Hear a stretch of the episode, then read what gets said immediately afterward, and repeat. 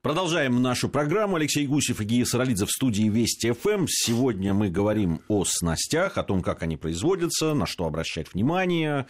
Говорили мы о, ну, это и удилище, и спиннинге, да, и о высокомодульном граффите, из которого они изготовлены. Так все-таки, что означает ну, вот вернусь к высокомодульному да, графиту. Высокомодульному. Да, обычно, обычно характеристики высокомодульного графита АМ7 АМ8, АМ6. А это нормальные совершенно характеристики, на самом деле они не значат ничего. По, по, по большому счету. То есть для инженеров они значат много, а для а, готовой продукции не значит ничего. Потому что неизвестно, сколько туда добавили той же самой смолы, как это наматывалось и как обрабатывалось. То есть э, от исходного материала не так много зависит. Но если вы видите АМ-12, то знаете, это позерство. Графит такого качества совершенно не нужен для производства удилищ, нужен для производства щитов от танков, танковый снаряд не пробьет. Ну, короче, это избыточная характеристика, и на самом деле э, вполне возможно, что такой графит и будет использоваться, но знайте, что его стоимость в разы выше, и работать с ним куда как сложнее. И, короче, он с чисто инженерных позиций совершенно не нужен. А вопрос, что нужно и на что нужно обращать внимание. На самом деле, аккуратно сделанное удилище даже визуально можно определить. И прежде всего надо смотреть, ну, э, довольно сложно определить э, качество бланка, если вы не специалист.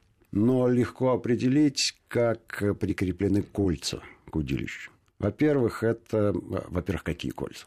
Да? Во-вторых, э, как аккуратно и правильно они сделаны, и на каком расстоянии. Если у вас есть хоть... Ну, вообще фурнитура хоть... очень много говорит о, о качестве изделия. Хоть, да, даже небольшой опыт позволяет э, определить, хорошо это или плохо. Вот, вот однозначно совершенно. Если мы вернемся к э, графитокомпозитным вот этим вот удилищам, то на самом деле они э, нужны скорее для спиннингов быстрого строя, то есть жестких, чувствительных, которые э, чаще применяются при твичинге, джиговой ловле, да, где необходимо точно э, среагировать на поклевку, сделать уверенную подсечку, чтобы у вас сопливости и хлыстоватости не было. И что любопытно, что сами-то производители, а в основном производится это в Корее и Китае, ну, про Китай скажу меньше, а вот про Корею однозначно. Они-то любят как раз удилище с медленным строем. И а, вот чем больше оно будет изгибаться, тем лучше. Но, видимо, у них дзен-буддизм какой-то, они, они, они по-другому к рыбалке относятся и какие-то другие удовольствия от этого получают. А где производится вся эта продукция? Ну, у нас э, производились, э, помните, Каскад, Волжанка и все такое прочее. Понятно, что тот же Ленинградская катушка. Ну, ленинградская катушка, да, она к композитным материалам не относится. Не относится. Я помню, что... Лыжные палки, ведь они тоже делаются из графита. Вот. Но могу сказать, что хорошего качества углекомпозит у нас не производится, ну, по крайней мере, в промышленных масштабах. Поэтому все это и покупается за границей, и естественно, собирается за границей. И здесь любопытная деталь как бы две стороны э, одного и того же понятия. То, что называется ручная сборка. А поскольку создание бланка спиннинга процесс непростой, его, конечно, хотят как можно дальше увести от человеческих ошибок. И по максимуму там все технологично и механизировано. Тем не менее, Китайцы умудряются это делать руками. И понятно, что у них получается. Но их трудолюбие может только позавидовать. И количество времени у них, видимо, безгранично. Они быстро научаются этому процессу и мотают все это вручную. Ну, э, понятно, что специалисты могут отличить. Они, но, ну, я, я, вот неизвестно, дешевле это или нет. И я думаю, что все-таки э, технология, основанная на применении механизмов, куда как точнее и лучше. Однако, однако, э, ручной труд, безусловно, присутствует. И вот самые лучшие и самые дорогие удилища, безусловно, сделаны вручную. Вот только я не уверен, китайскими мастерами Все-таки здесь какие-то другие специалисты должны. Но здесь э, э, это что? Ну, это индивидуально все-таки. Конечно.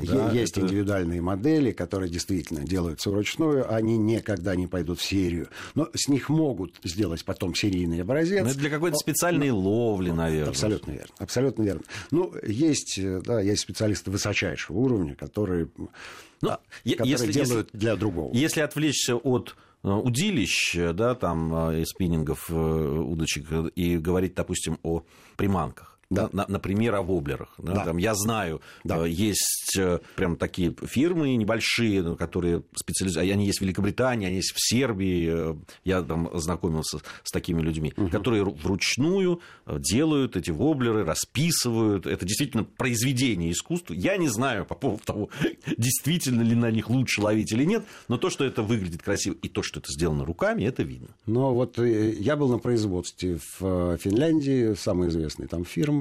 А могу сказать, что э, там много станков и, и прочей механизации, но компания небольшая. Большинство доводочных работ делается вручную.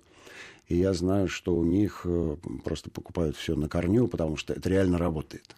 Но потому что ребята потратили, насколько я понимаю, насколько они мне рассказывали, мы беседовали, значит, с владельцем этой фирмы, показывал всякие разработки, каталоги. То есть э, мы это были на производстве. Он говорит, ну у нас есть еще лаборатория, специальный институт, который занимается, собственно говоря, поведением будущих прообразов, будущих э, лучших образцов продукции в виде блесен, э, как они ведут себя под водой, там у них аквариум, всякие там гидроструи. В общем, люди занимаются. Про Соединенные Штаты говорят, я сам не был. Может быть, когда-нибудь не удастся побывать, что научно-исследовательский институт занимается э, приманками. И я могу сказать, что обычный рыболовный магазин Э, в Соединенных Штатах. Это, ну, как Ашан у нас. Да, да. Примерно так. Мне доводилось бывать, это все просто Причем он в каждом штате и не один. Больше того, есть еще каталог ровно такого же размера, можно по нему заказывать. Все равно люди ходят в магазин, ну, потому что это, это удовольствие. Хотя вот, э, что касается ассортимента продукции, то там, конечно, разброс чудовищный. То есть это вот абсолютно птичий рынок такой с диапазоном цен в районе центов каких-то. Ну, просто вот даже в руки не возьмешь это. До выдающихся экземпляров, которые стоят много денег.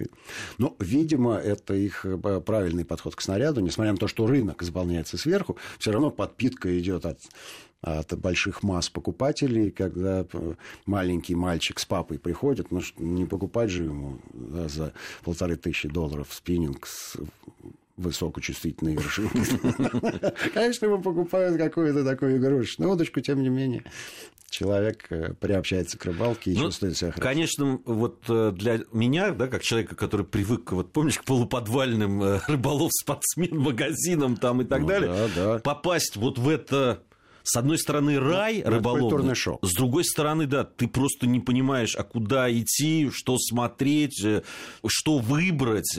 Я в первый раз, когда попал, э, я просто я ушел, ничего не купив. Просто я, ну, я не смог понять, а что, а что мне надо. Но вот это основная проблема, о которой говорят большинство людей, которые работают в качестве продавцов или консультантов в рыболовных магазинах. Проблема вот заключается в чем. Э, дайте мне спиннинг на большую рыбу. Вот, вот это вот стандартная совершенно тема похода в магазин. И они говорят, что э, чрезвычайно трудно работать, э, услышав такую просьбу. Ну, потому что дальше ты понимаешь, что полчаса надо рассказывать, а какую рыбу, а где, в каком месте, а какие ваши навыки. А ведь вам еще и катушка нужна. А вы знаете, да, проводка. И, ну, в общем, да, и человек уехал на автомобиле с лодкой, как в том анекдоте. На самом деле это э, происходит нечасто спиннинг на большую рыбу или удочку на большую рыбу, это, конечно, это, конечно, не, вот совсем не тот, э, не тот вопрос, на который можно ответить, я бы так сказал. Ну, либо получить ответ не, не совсем, э, э, который понравится задавшему. Вот. И, и когда мы приобретаем какую-то снасть, надо все-таки понимать, что универсальных снастей не бывает в природе. Это имитация универсальной снасти. То есть она одинаково плохо будет работать во всех условиях. Вот тогда она универсальная. Условно говоря, удочка с небольшой катушкой с кольцами э, длиной 5 э, метров 20. Вот э, максимально востребованная на всех рыболовных рынках страны в свое время была. Тяжеленное удилище, которое, ну, уклейку можно ловить можно на живца окуня попробовать ловить. Все одинаково неудобно. Вот все одинаково, потому что непонятно, какую леску туда поставить.